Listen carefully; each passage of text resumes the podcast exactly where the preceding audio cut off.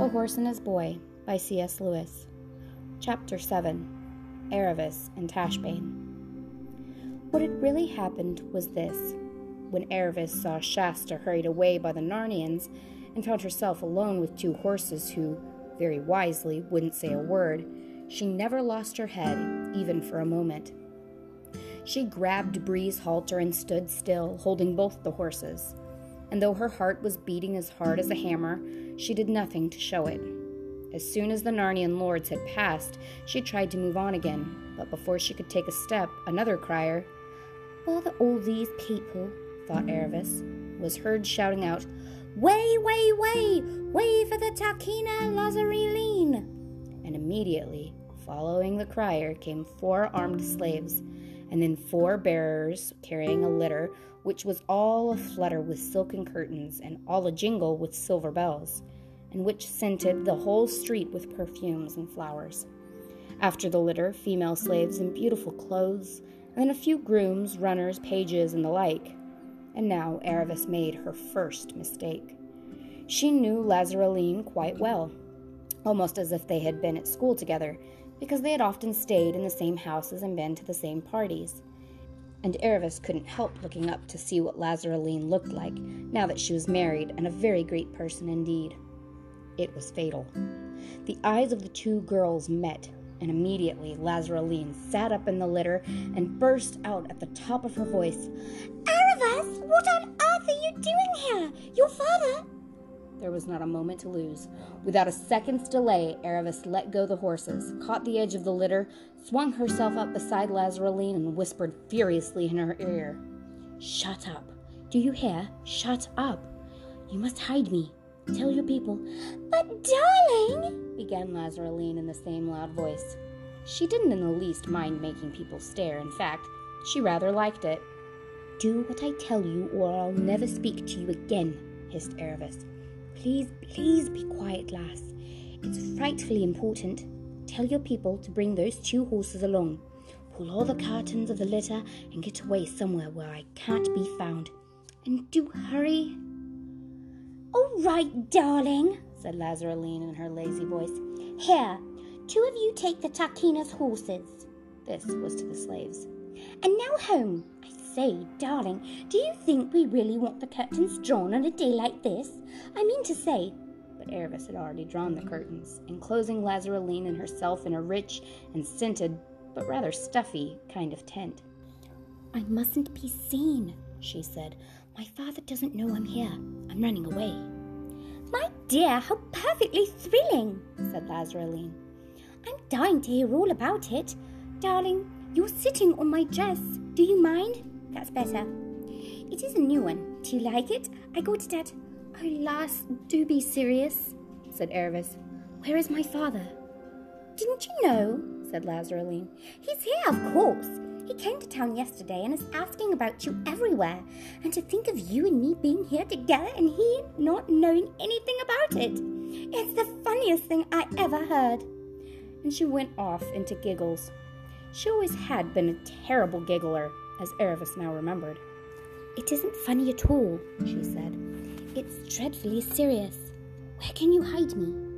"No difficulty at all, my dear girl," said Lasaraleen.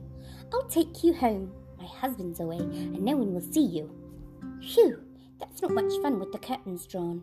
I want to see people. There's no point in having a new dress if one's to go about shut up like this." "I hope no one heard you when you shouted out to me like that," said Aravis. No, of course, darling," said Lasaraleen absent-mindedly. "But you haven't even told me yet what you think of the dress." "Another thing," said Aravis. "You must tell your people to treat those two horses very respectfully. That's part of the secret. They're really talking horses from Narnia." "Fancy!" said Lasaraleen. "How exciting! And oh, darling, have you seen the barbarian queen from Narnia? She's staying in Tashbaan at present. They say Prince Rabadash is madly in love with her. There have been the most wonderful parties and hunts and things all this last fortnight. I can't see that she's so very pretty myself, but some of the Narnian men are lovely. I was taken out on a river party the day before yesterday, and I was wearing my—" "How shall we prevent your people from telling everyone that you've got a visitor?" dressed like a beggar's brat, in your house. It might so easily get round to my father." "Now don't keep fussing, there's a dear," said Lasaraleen. "We'll get you some proper clothes in a moment. And here we are."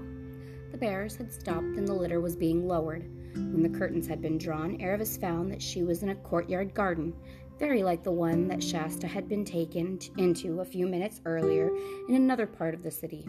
Lasaraleen would have gone indoors at once, but Aravis reminded her in a frantic whisper to say something to the slaves about not telling anyone of their mistress's strange visitor. "Yes, darling, it had gone right out of my head," said Lasaraleen.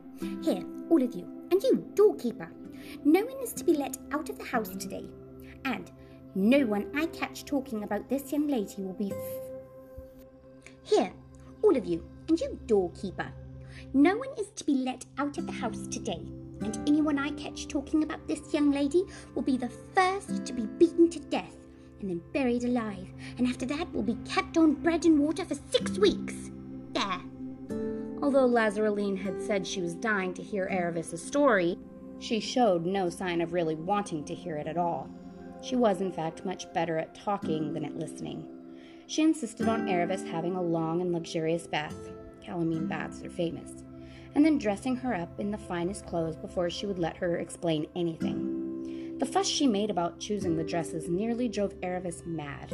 She remembered now that Lasaraleen had always been like that, interested in clothes and parties and gossip.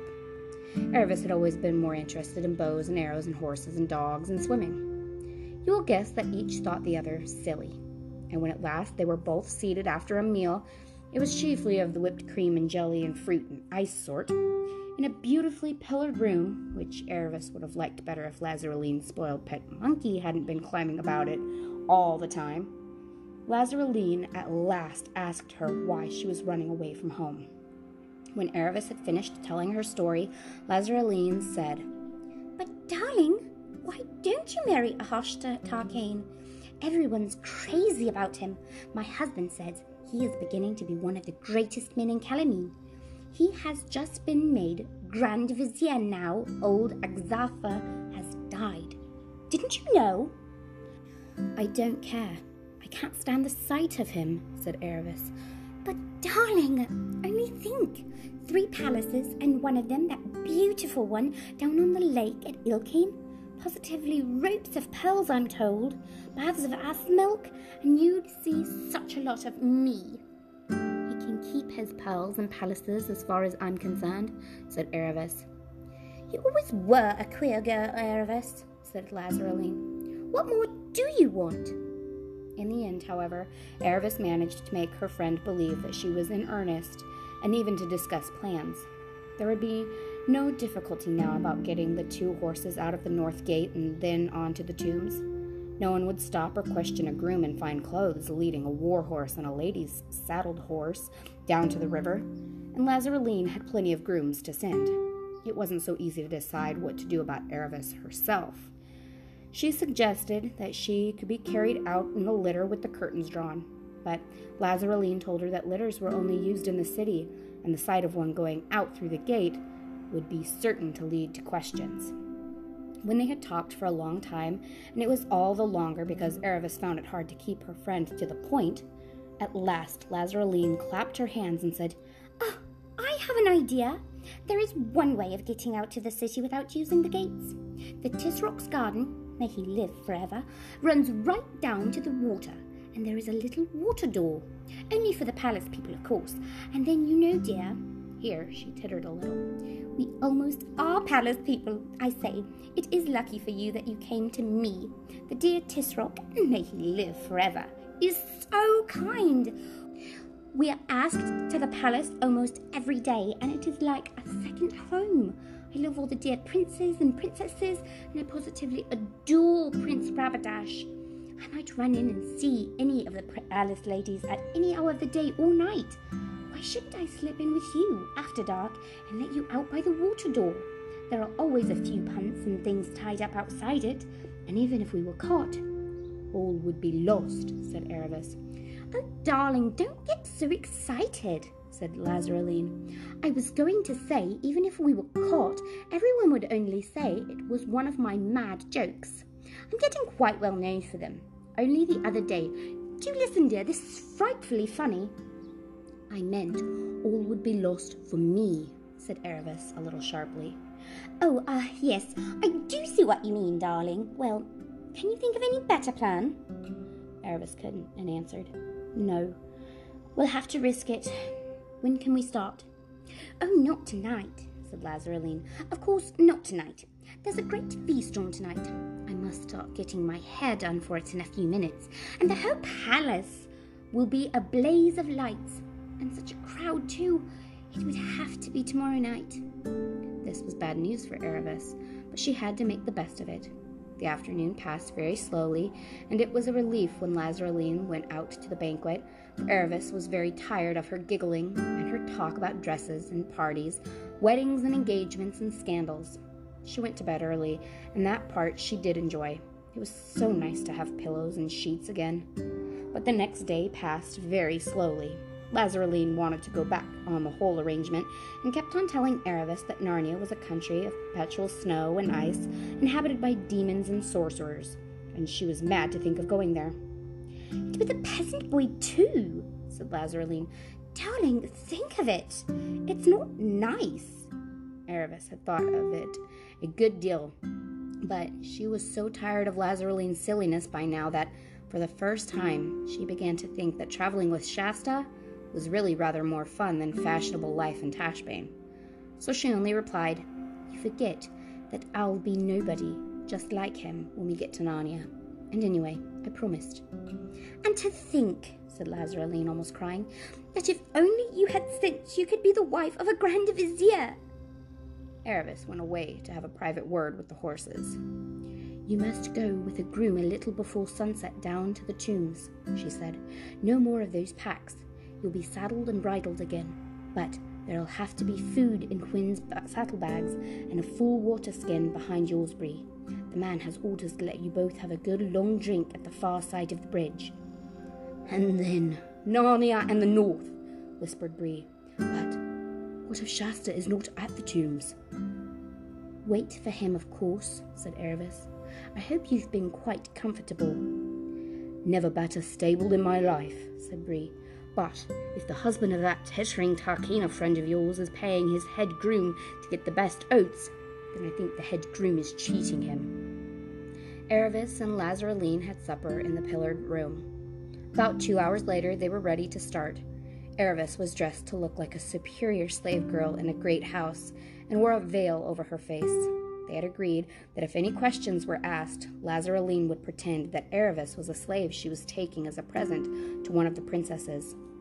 The two girls went out on foot. A very few minutes brought them to the palace gates.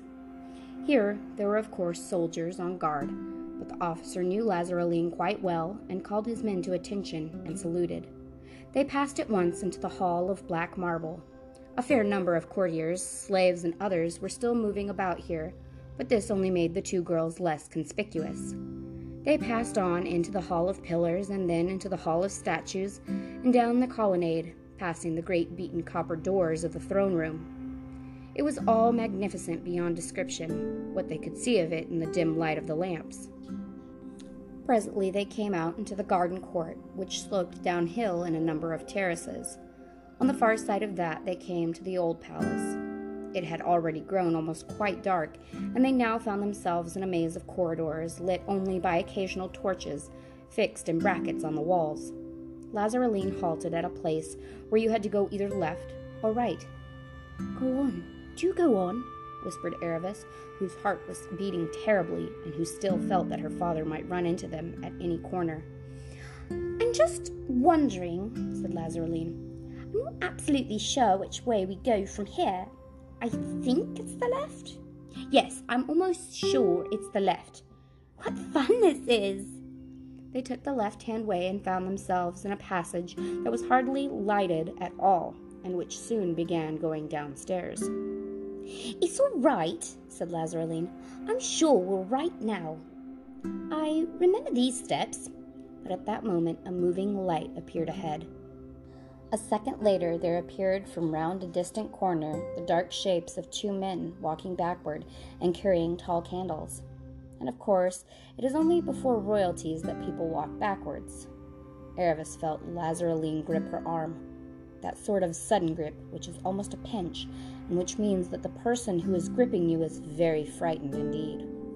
Aravis thought it odd that Lasaraleen should be so afraid of the Tisroc if he were really such a friend of hers, but there was no time to go on thinking. Lasaraleen was hurrying her back to the top of the steps, on tiptoes and groping wildly along the wall. "Here's a door," she whispered. "Quick!" They went in, drew the door softly behind them, and found themselves in pitch darkness. Erebus could hear by Lazareline's breathing that she was terrified. "Tashbaan serve us," whispered Lasaraleen. "What shall we do if he comes in here? Can we hide?" There was a soft carpet under their feet. They groped forward into the room and blundered onto a sofa. "Let's lie down behind it," whimpered Lasaraleen. "Oh, I do wish we hadn't come." There was just room between the sofa and the curtained wall, and the two girls got down. Lasaraleen managed to get the better position and was completely covered. The upper part of Erebus's face stuck out behind the sofa, so that if anyone came into that room with a light and happened to look in exactly the right place, they would see her. But of course, because she was wearing a veil, what they saw would not at once look like a forehead and a pair of eyes.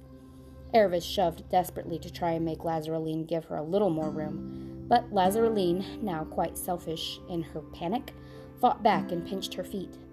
They gave it up and lay still, panting a little. Their breath seemed dreadfully noisy, but there was no other noise. "Is it safe?" said Aravis at last in the tiniest possible whisper. I think so," began Lasaraleen, "but my poor nerves." And then came the most terrible noise they could have heard at that moment, the noise of the door opening.